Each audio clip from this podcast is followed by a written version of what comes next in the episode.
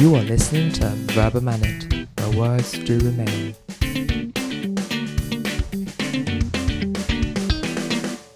Welcome to this episode of our series, Right the Wrongs. Every Wednesday and Saturday, Right the Wrongs raises the public awareness on pressing human rights abuse and creates an incubator of activism. Before we begin, we want to give a disclaimer. For the sake of clarity, throughout the episode, we will refer to all the people who have the ability to get pregnant as women. While inclusivity is an important issue for us, our goal is to make our content clear to everyone.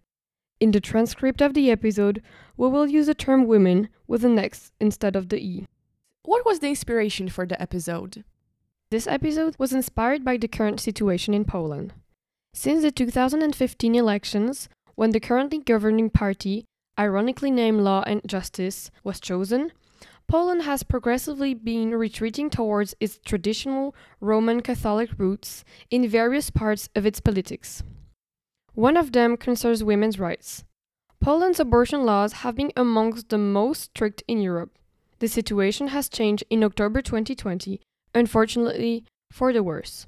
Let me interrupt you here with a quick description of the situation in Europe. In the vast majority of European countries, abortion is available for women for any reason until, usually, the 12th week of pregnancy, though it varies depending on the country. Afterwards, it is possible in three main cases.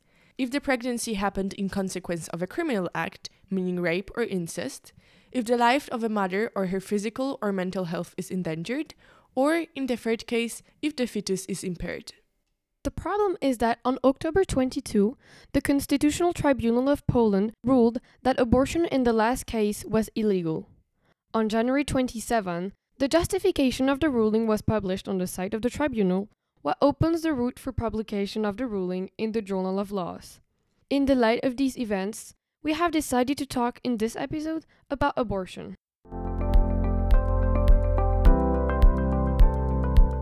Before we start, we want to say that this episode is not about if abortion is good or bad. There are people who agree with abortion for all reasons, including personal ones. There are people who would disagree with the idea of abortion. What is the most important, and what we want to convey for this podcast, is that we can have different opinions but still respect each other. And that means giving women the choice to decide about their own bodies. You are absolutely right. That decision should not lay in the hands of old men, of politicians who will never have to make a similar choice in their life. We don't want to force our personal views on our listeners. Our goal is to create a safe environment for discussion, so please reach out to us on our social media and tell us your opinion on the matter. And because we are a group of students from all around the world, we will talk about examples from different countries. So, without further ado, let's start the discussion.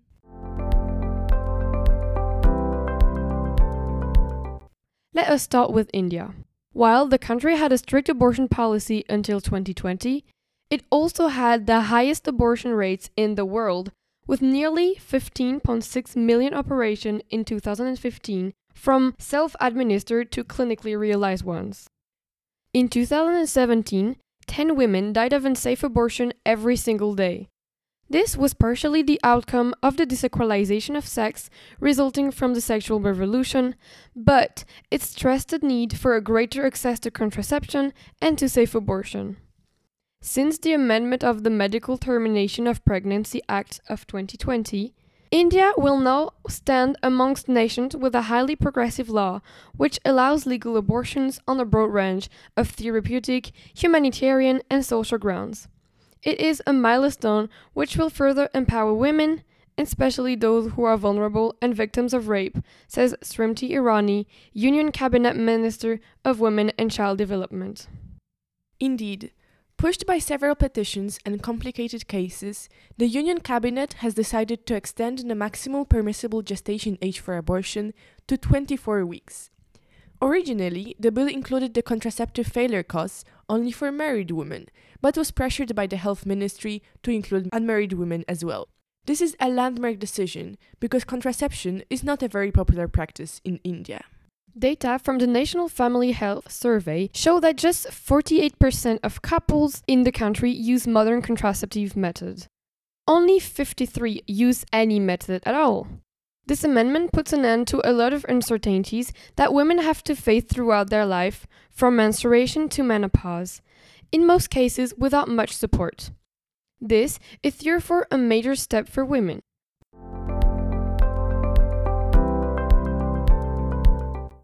But India is not the only country in the region experiencing progress towards liberalization of abortion laws, am I right? That is right. Last February, the Constitutional Court of Thailand decided that the previous laws on abortion were unconstitutional. Thai lawmakers voted 166 to 7 in favor of amending a law that criminalized the termination of pregnancy.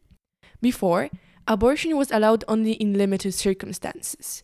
Now, it is possible up to 12 weeks of pregnancy, though after that point, the penalties are retained, unless the abortion happens in the three cases mentioned at the beginning. While the changes are happening, many activists say that they aren't happening quickly enough. After the ruling of Thailand's Constitutional Court one year ago, two revisions of the law were proposed.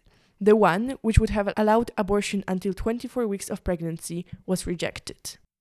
Seeing how there's no centralized database for abortion numbers in Thailand, it is hard to provide 100% accurate information. What we do know, however, is that teenage pregnancies constitute around 15% of all pregnancies in the country, a number that is much higher than the 10% set by the World Health Organization. Every day, almost 200 babies are born by girls aged between 10 and 19. Teenagers are especially vulnerable in a situation like that due to the social stigma, often unsupportive parents, and not being able to provide financially for themselves and their children. We can only hope that the changes in the abortion law will help pregnant teenagers.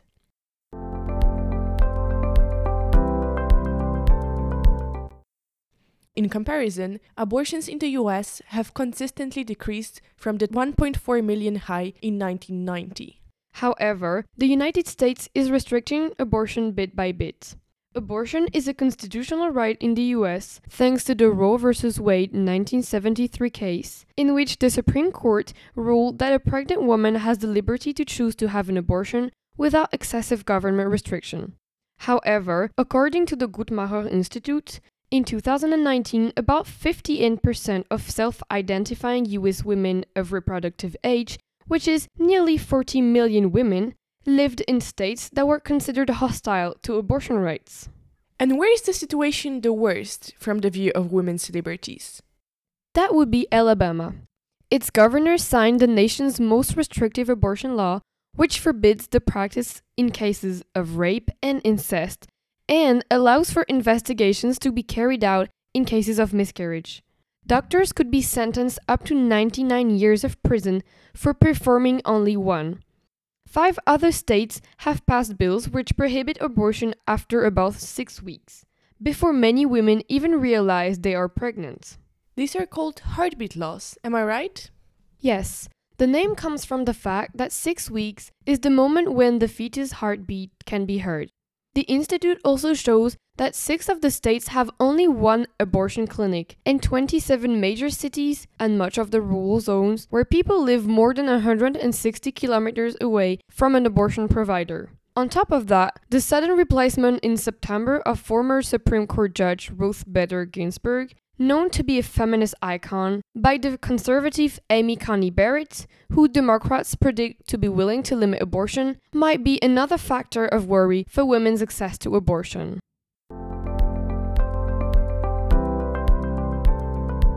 Let us jump to a different part of the world with a completely different situation.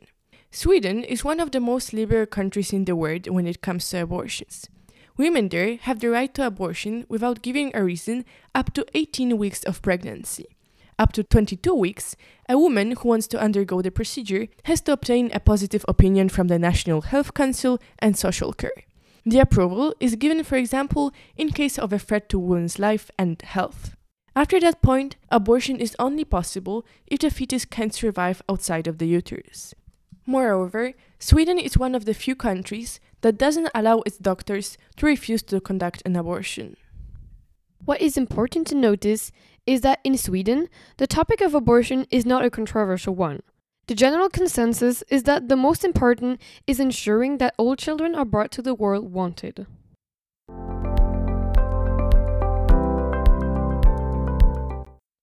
The issue with banning abortion is that it doesn't stop women from practicing it.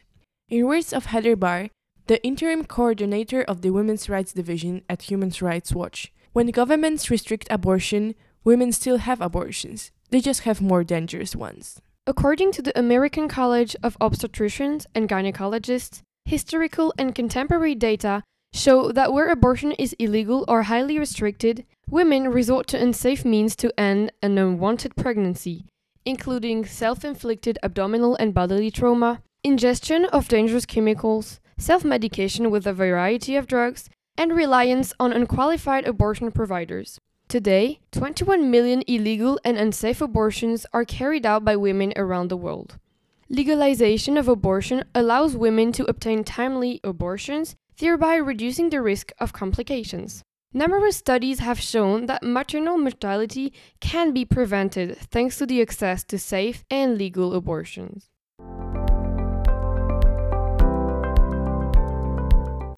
We should also talk about the other side of the discussion.